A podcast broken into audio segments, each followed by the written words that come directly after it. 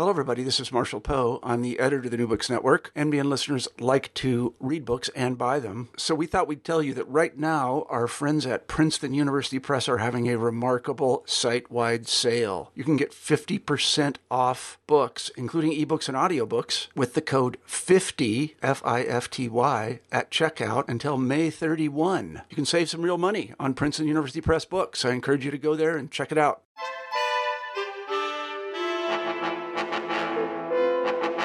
Hello, and welcome to New Books in Eastern European Studies, a channel of the New Books Network. My name is Jelena Golubovic, and I'm a new host on the channel. And joining us today is Adis Maksic from International Burch University in Sarajevo to discuss his new book published last year by Palgrave Macmillan, uh, 2017. Uh, the book is titled Ethnic Mobilization, Violence, and the Politics of Affect the Serb Democratic Party, and the Bosnian War. So, uh, thank you for joining us, Adis. Thank you for having me, Jelena. So, the sort of standard first question on the network is to tell us about yourself and how you came to write this book. Okay, so uh, I was uh, born and raised in Sarajevo, the capital of Bosnia, and it was uh, I was in my early teens when the Bosnian War happened. So I actually experienced it firsthand. I was trapped in the siege of Sarajevo. Ended up escaping to the United States at the age of 15, and I stay, stayed there until a couple of years ago. Uh, in the United States, I got my education at uh, Michigan State University and Virginia Tech University. I obtained my PhD from Virginia Tech in 2014. Uh, right now, I am what you can describe as a returnee. I'm back in Bosnia. I'm back in Sarajevo working as professor, as you mentioned, at, in, at International Burch University, uh, where I teach courses in the areas of ethnic politics and political theory. Uh, when it comes to your question about how I came to write this book, well, it's very much connected to this uh, first part, to this introduction, because Obviously, my experience of the Bosnian War was very uh, intensely personal.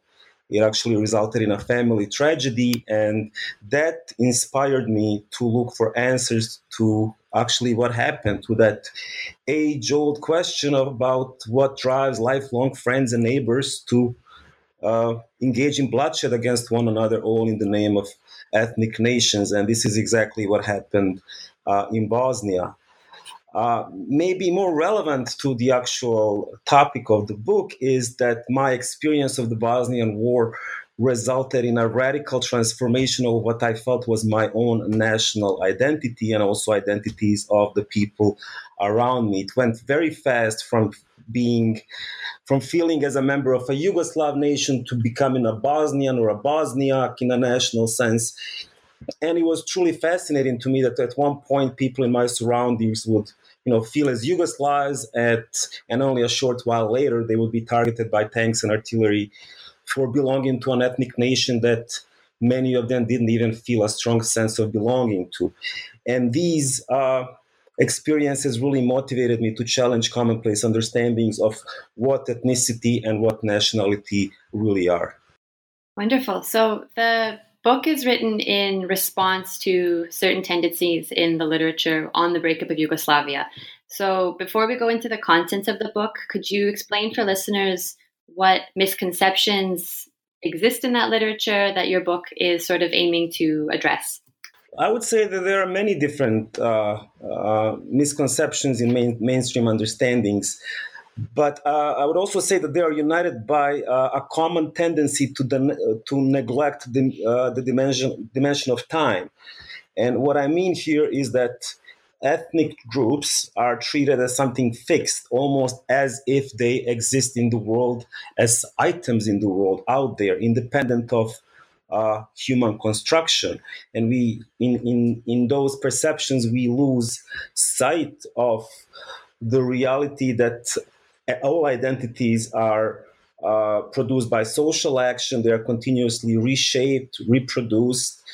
Uh, the feelings of group solidarities uh, ebb and flow over time. They vary over time.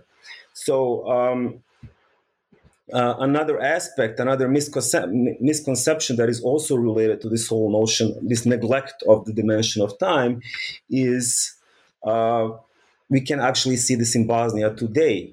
Present day realities are projected onto the past in order to understand uh, events that happened decades earlier when these realities were quite different. So, if we look at Bosnia today, we see dominance of ethnic politics. We see ethnicity everywhere. We see different ethnic territories. Ethnic lines are sharp and visible. And if you look at the Bosnian War and try to understand it, entrenched from this standpoint of today, from this presentism, we will likely have a strong tendency to reduce the conflict to a clash of ethnic groups, which is very easy to do considering that the war was fought in the name of ethnicity. So, uh, but you know, as as everything in social sciences, the causes and effects of the Bosnian War are much more complex. And we could say that this groupist understanding that reduces the conflict to a clash of ethnic groups is confusing cause and effect. Uh, a couple of years prior to the Bosnian War, we had this social terrain in which we had multiple overlapping identities and in which ethnicity was uh, much less pronounced and it was much less politically important than it is today.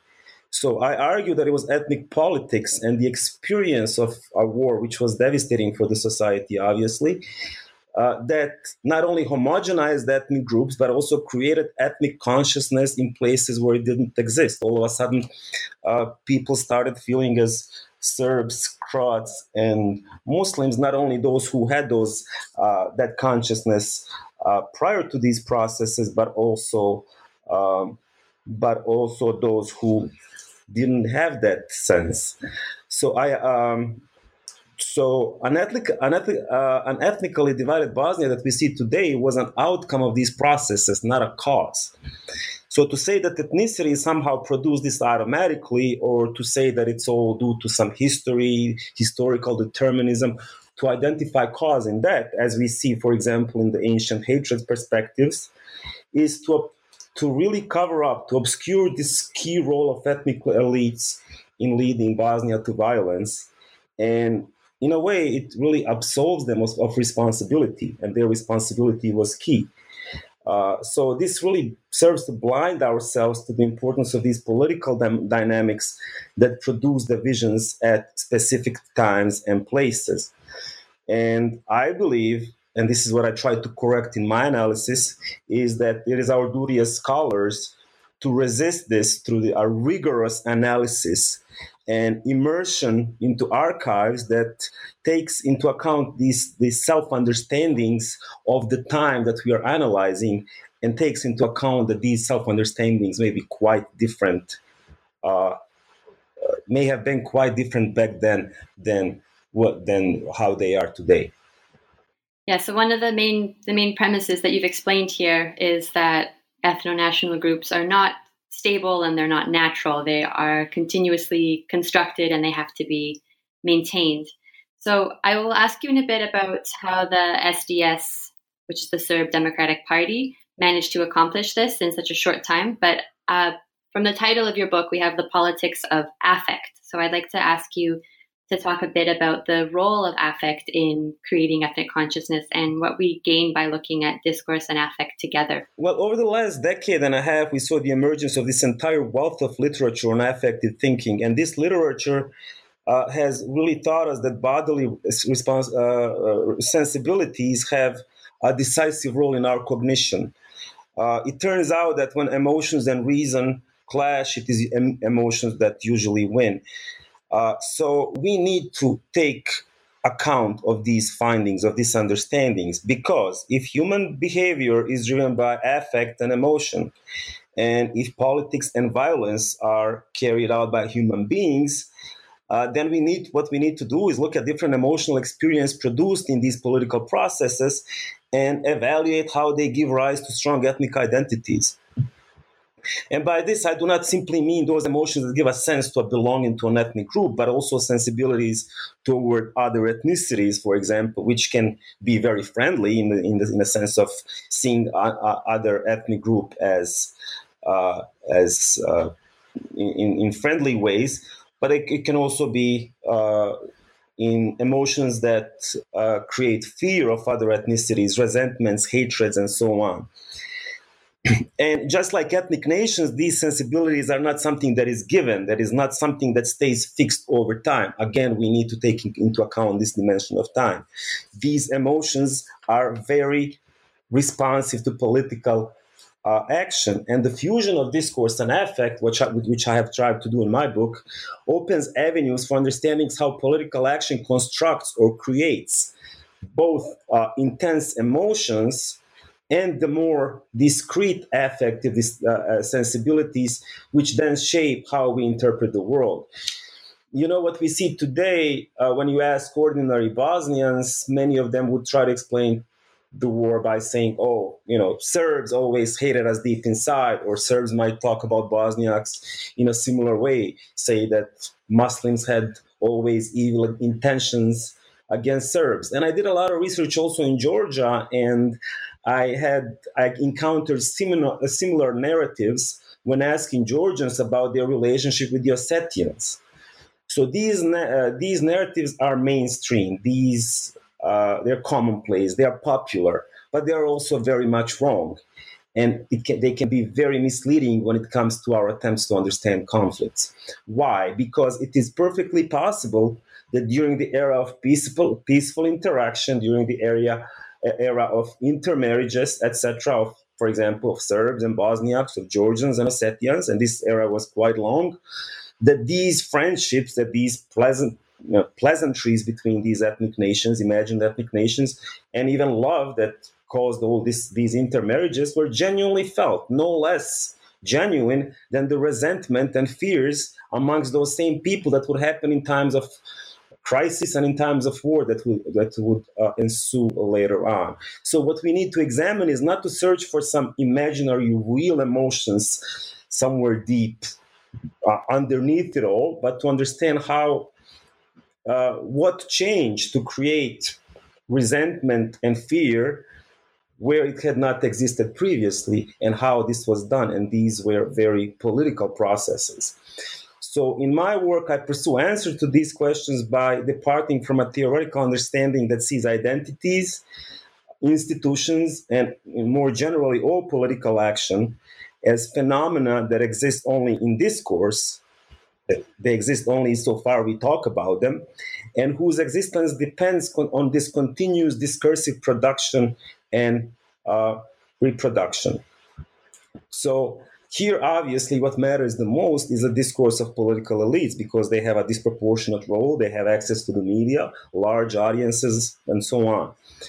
Uh, beyond this, we also need to acknowledge that words, symbols, and performances, all types of discursive performances, have affective qualities.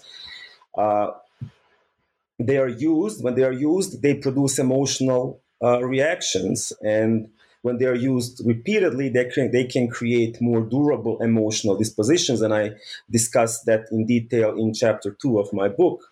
So, how is this? Why is this so relevant for understanding ethnic conflicts? Well, it is very relevant because in Bosnia and the Serb ethnic elites were structuring their discourse to create as intense anxiety as possible among Serbs that they were existentially threatened. This is why, for example, I spent considerable time examining the emotional resonance of ceremonies, of excavations of, uh, of uh, remains of Serbs that were murdered in World War II and thrown in pits, which were ha- which were uh, happening prior to the 1919 and 1990 election, uh, and in a way they were a powerful tool for the Serb party to gain as much political pos- uh, power as possible. So this was an important uh, uh, part in this first step, which was the design to create existential anxiety. And if people fear that they are existentially threatened because of a sense of belonging or because they belong to a certain ethnic group, a, a, flip side of this, a corollary of this is that the party, that their national party emerges as the guardian, as savior, and, and as the savior. And similar this is not something limited, limited to bosnia. Similar things were happening elsewhere. In georgia for example it was more about a discourse that sought to mobilize not so much fear but to mobilize national pride and also to create resentment towards the ossetians as a foreign element on georgian territory. Um, Of course, in a similar fashion, such discourse analysis that draws attention and interprets emotional qualities of all these discursive performances can be extended, uh, extended toward an, an, analysis of conflicts worldwide.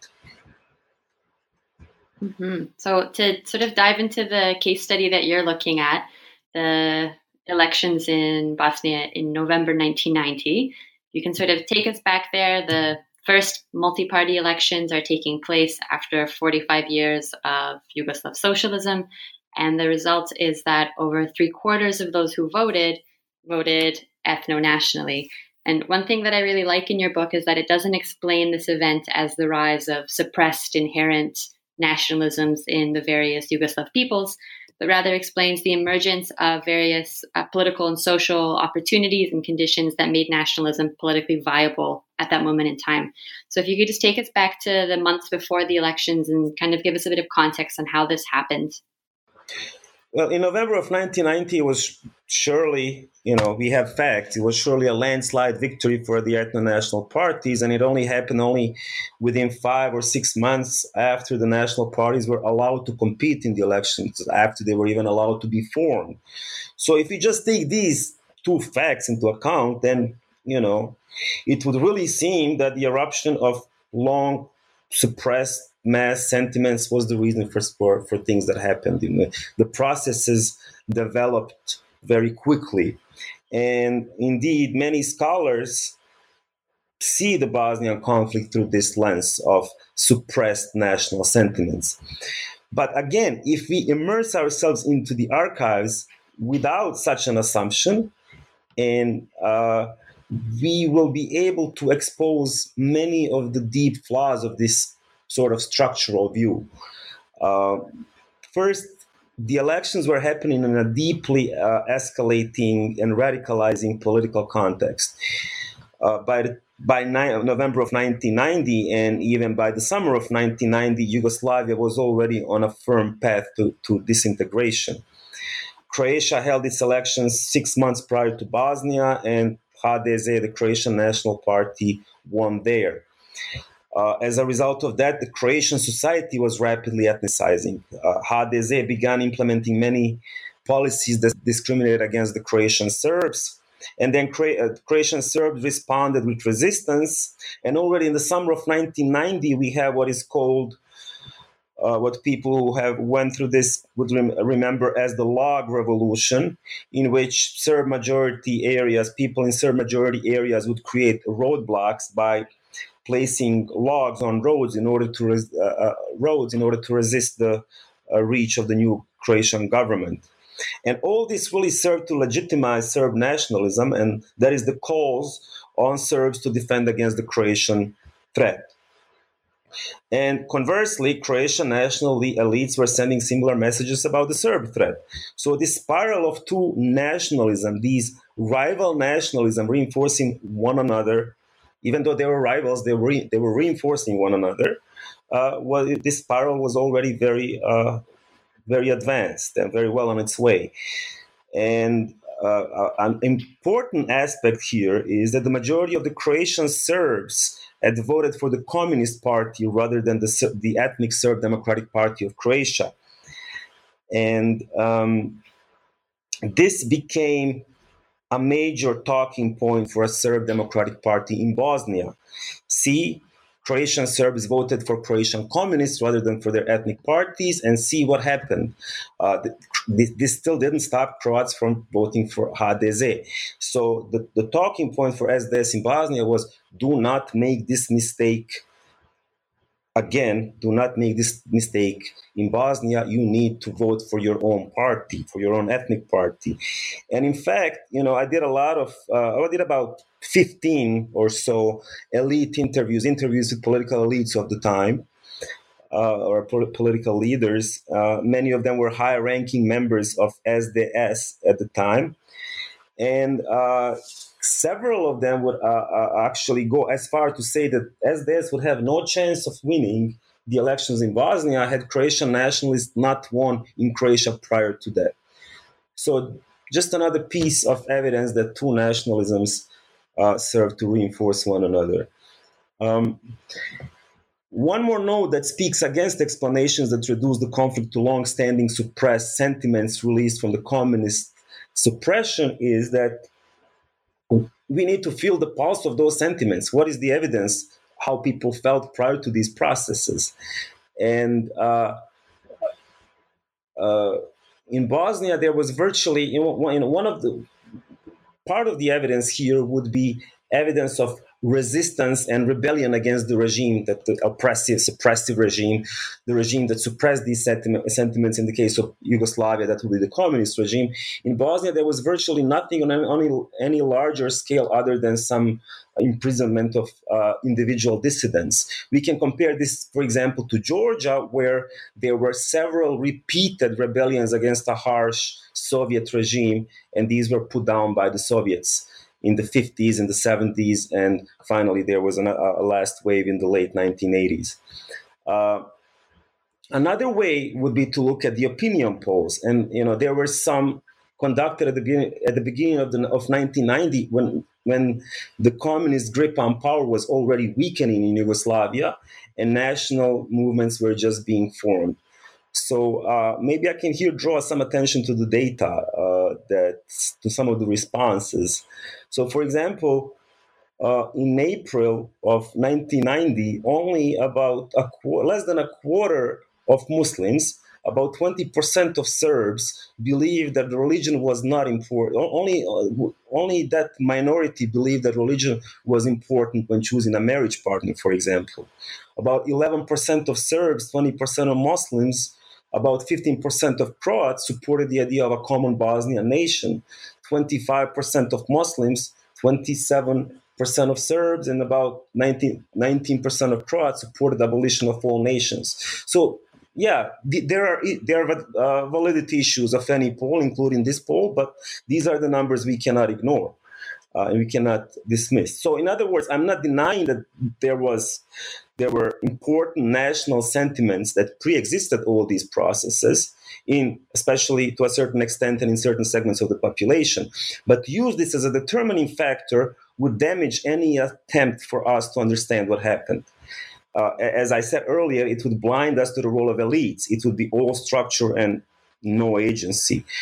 Um, now i'm not saying that the, nationalists invented something out of thin air the resonance of this discourse depended on pre-existing ethnic differentiation that uh, existed prior to national parties.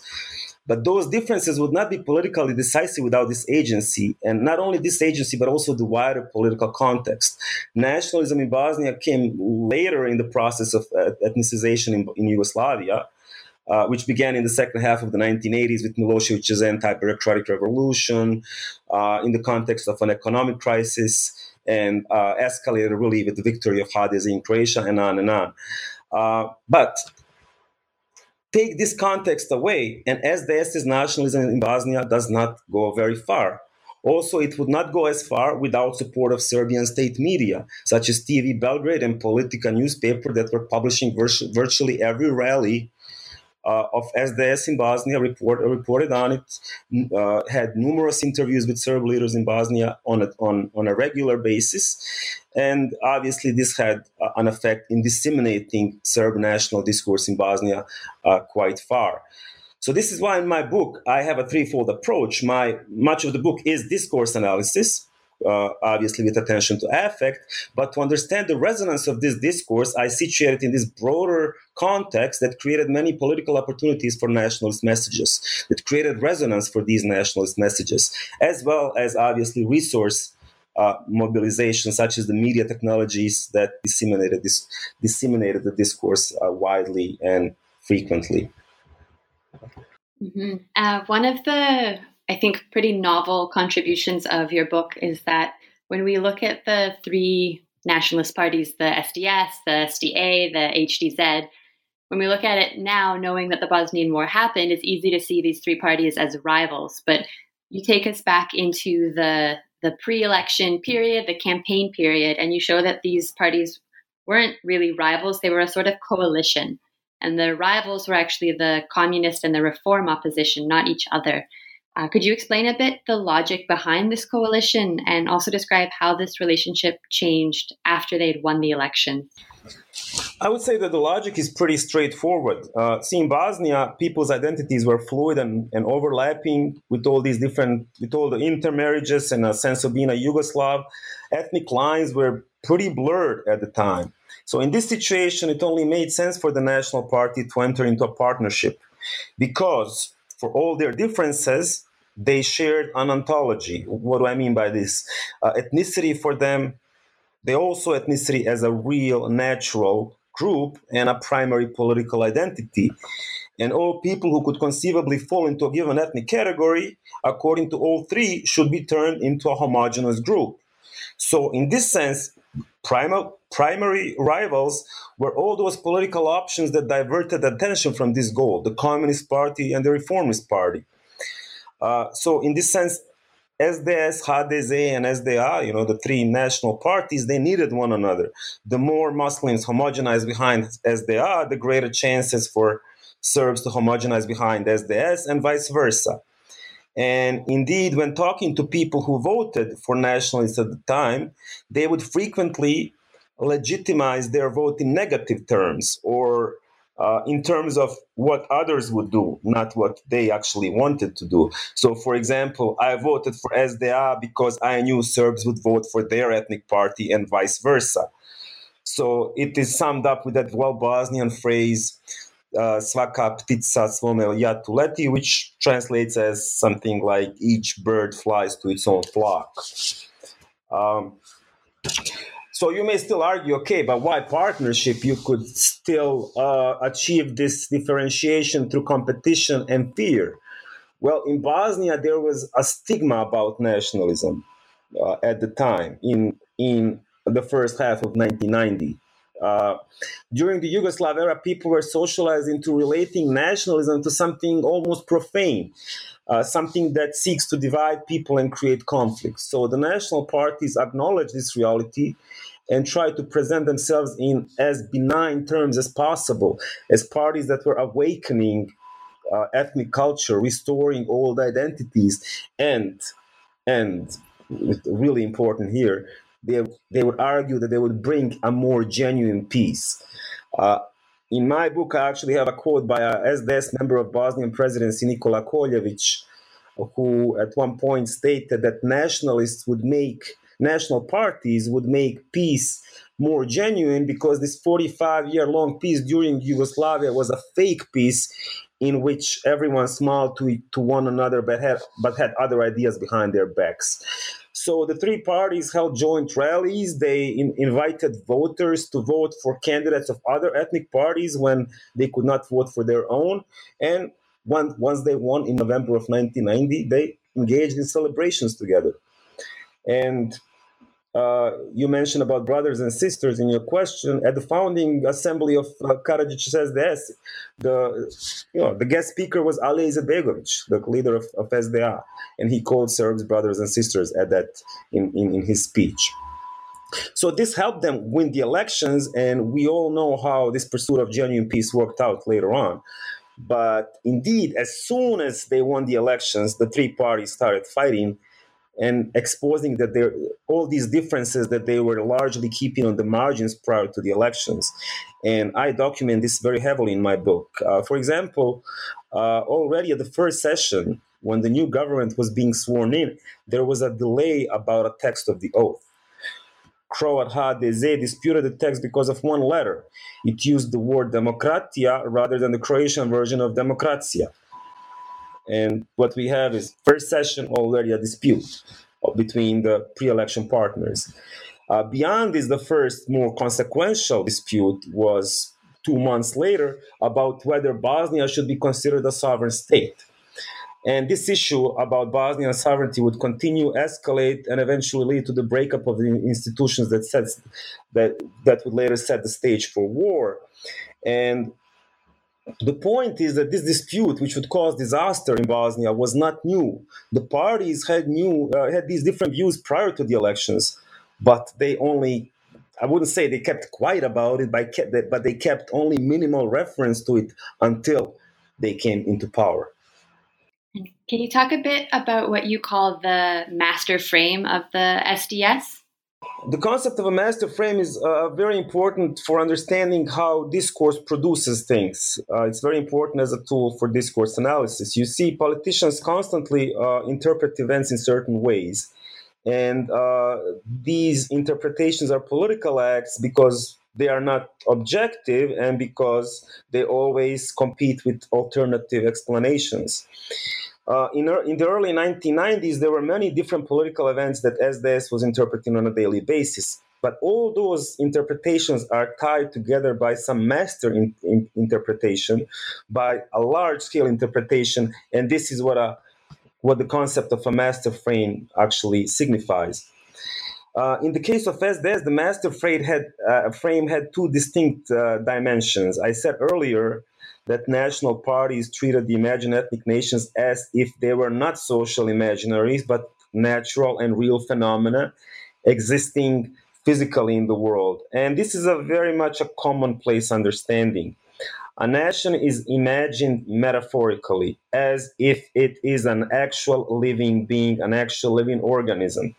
And this was an important part of SDS's discourse. The Serb nation had a head, it had a body, it had a character, just like people do. The head of the nation were its leaders, its intellectuals, and it seemed only natural that SDS would portray itself as this head or the brain because this is where thinking happens because brain controls the actions of the body.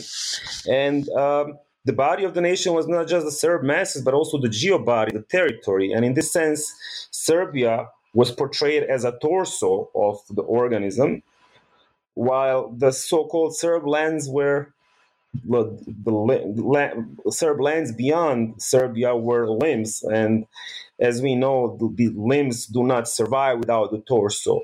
So all this created uh, uh, this metaphorical representation created the imperative that lands, as this defined as Serb in Bosnia, must remain attached to the main body, to to Serbia.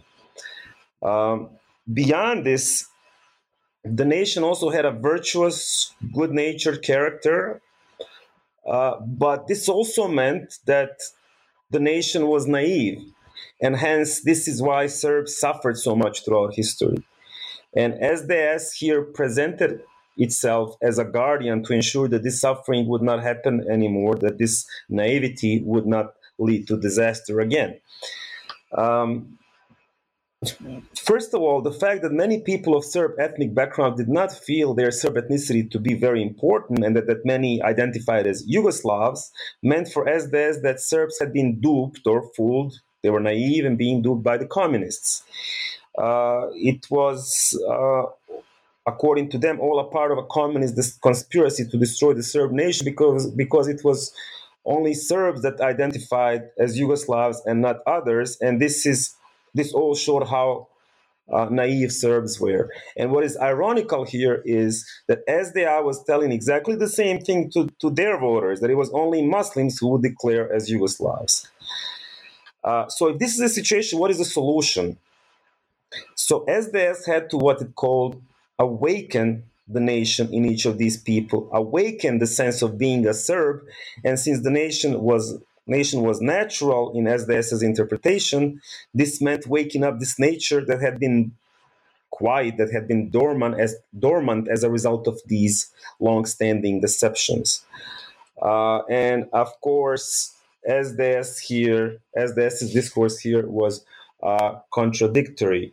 Uh, I wrote a separate paper uh, that came out of this research uh, that uh, who that's entitled "We Are Teaching Serbs to Be Serbs," analyzing Radovan Karadzic's discourse. Uh, in this statement really speaks volumes uh, about this uh, contradictory nature or the absence of this logic in how the nation was being portrayed and what SDS was doing. Uh, SDS was teaching Serbs to be Serbs by showing them how to attend the church, how to celebrate holidays, teaching them about its ethnic history, about its heroes, writers, points. And the point that I would make here is it remains unclear why such education was needed? Why was it necessary if being a Serb was something that was natural? At, at one hand, you call it natural. At the other hand, you're socially you're socially constituting it. You're socially creating it. Uh, the second part of the master frame, master frame, and I'll just briefly talk about it, was the master imp- interpretation of the political moment. And this was uh, very much connected to the body politic and the portrayal of the nation as an organism. Uh, SDS would explain that Yugoslav nations were these bodies with uh, organisms with incompatible interests, and the, uh, that the only solution would be their separation, their demarcation. But that demarcation could not follow the existing political units. You know, there was no respect for the existing borders of Yugoslav republics, which were federal units. Uh, so the imperative here was that the Serbs in Bosnia remain in the same state with Serbia. So they portrayed the creation of state border between Serbia and Bosnia, which would result as independence of Bosnia, uh, through, through independence of Bosnia, as as a knife that would cut, as they call it, that would cut the living flesh of the Serb nation. So just try to think about it for one minute and how a border checkpoint in which you show an ID, passport, not even a passport anymore. Right now we have the reality you just show an ID. It's a very, it's it's a border crossing that doesn't uh, um, doesn't necessarily take a lot of time to cross. Uh, and this border checkpoint was through this metaphorical association associated with pain and blood. And uh, it fit, it fit in perfectly with the wider attempts to create as much anxiety as possible and to really motivate Serbs to fight against Bosnian independence as if it is something that would existentially endanger them. Mm. So you talked a bit earlier, as well as now, about the the sense of existential anxiety that the SDS was trying to create. Could you just give a few more examples, perhaps, from your book about how the SDS made use of affect to recruit Serbs into the party, and then later in order to mobilize them for a war? Uh, well, a, great deal of the answer to this question comes from fear production that I mentioned uh, earlier, with pit excavations, constant threats that Serbs are under the danger of being destroyed by Croat Ustaše, by Islamic fundamentalists, that independent Croatia would be another fascist state similar to the World War II and they had that committed genocide against Serbs, that in independent Bosnia, Serbs would be subjugated and second rate citizens just like they were during the five centuries long Ottoman uh, occupation. And all these were the themes of a discourse that produced a great deal of anxiety and a great deal of resentment. And again, again, there is a neglect of the dimension of time in this interpretation as well. Uh, it was a discourse that did not see any novelty in the situation of the early 1990s. 1991 for SDS was the same as 1941. And this is really how history mattered in, cre- in creating the Bosnian tragedy.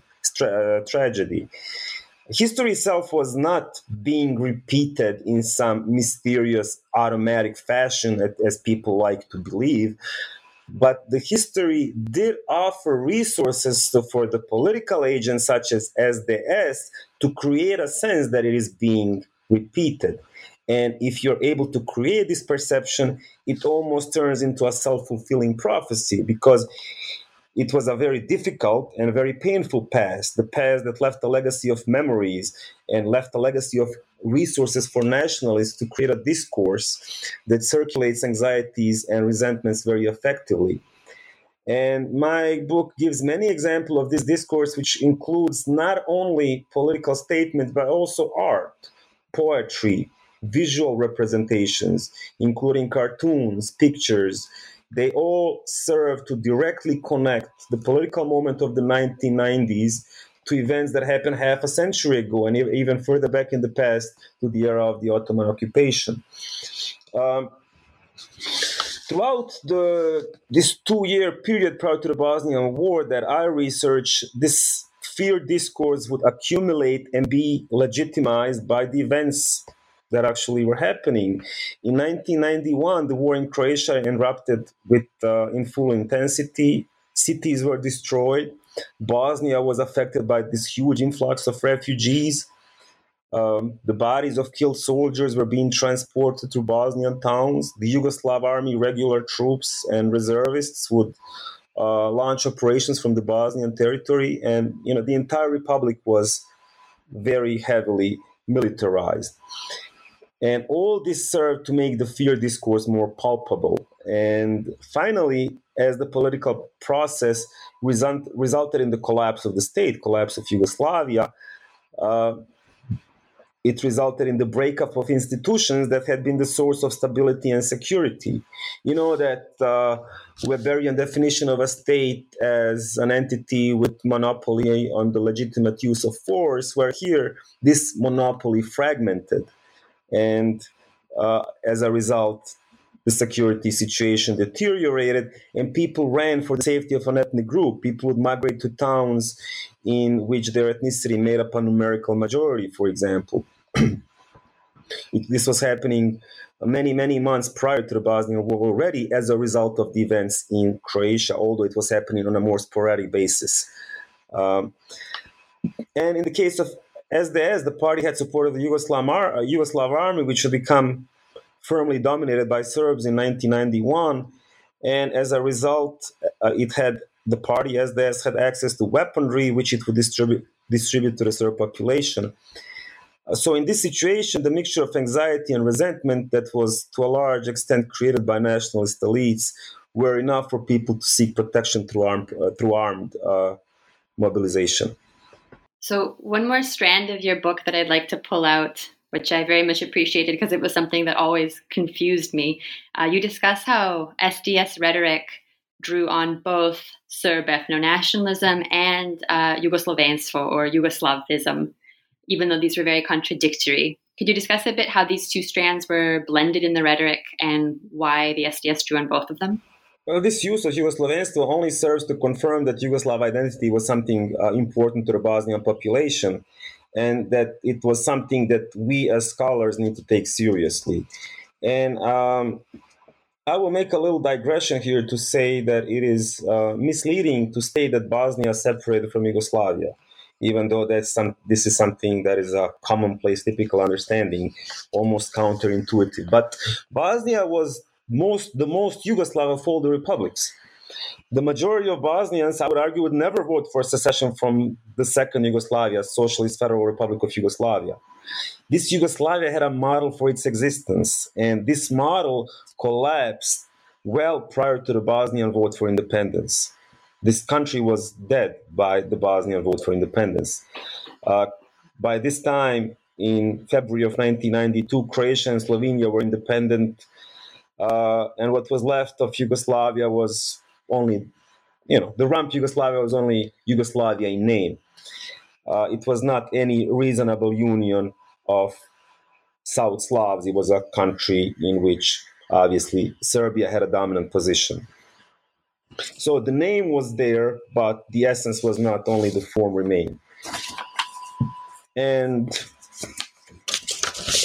uh, later on, uh, this would continue this attempt to call what was uh, left of Yugoslavia as a continuation of Yugoslavia. It would continue through the formation of the Federal Republic of Yugoslavia, that was actually a union of Serbia and Montenegro. And this was finally, the signifier of Yugoslavia was finally dropped from the name in the, only in the 2000s. But it all, this resistance, this durability of this signifier uh, uh, tells us about its importance. So, uh, going back to your question on the blend of ethno nationalism in Yugoslavia, and Yugoslavenstvo or Yugoslavism, uh, it testifies that the signifier of Yugoslavia was paired to sensibilities that were intensely positive. By deploying the name, you create a positive reaction. Uh, and it happened to such an extent that even non Serbs, and many people forget this, even non Serbs initially supported Milosevic's anti-bureaucratic revolution, crackdown against Albanian uprising, Albanian separatism in Kosovo, and so on, precisely because he framed it as a defense of Yugoslavia. No, my father was, for example, initial support, uh, uh, support of, supporter of Milosevic in this initial stage. Uh, there were also many examples of non-Serbs who fought in Croatia as members of the Yugoslav, Yugoslav army because they saw it as a defense of Yugoslavia against Croatian separatists. And also, many Serbs would be more supportive of policies if they were also seen as a protection of Yugoslavia. So, this blend, to sum it up, this blend was created to widen the resonance of Serb political agenda. The agenda was for Serbs to remain in the same state rather than to be split into different ethnic republics.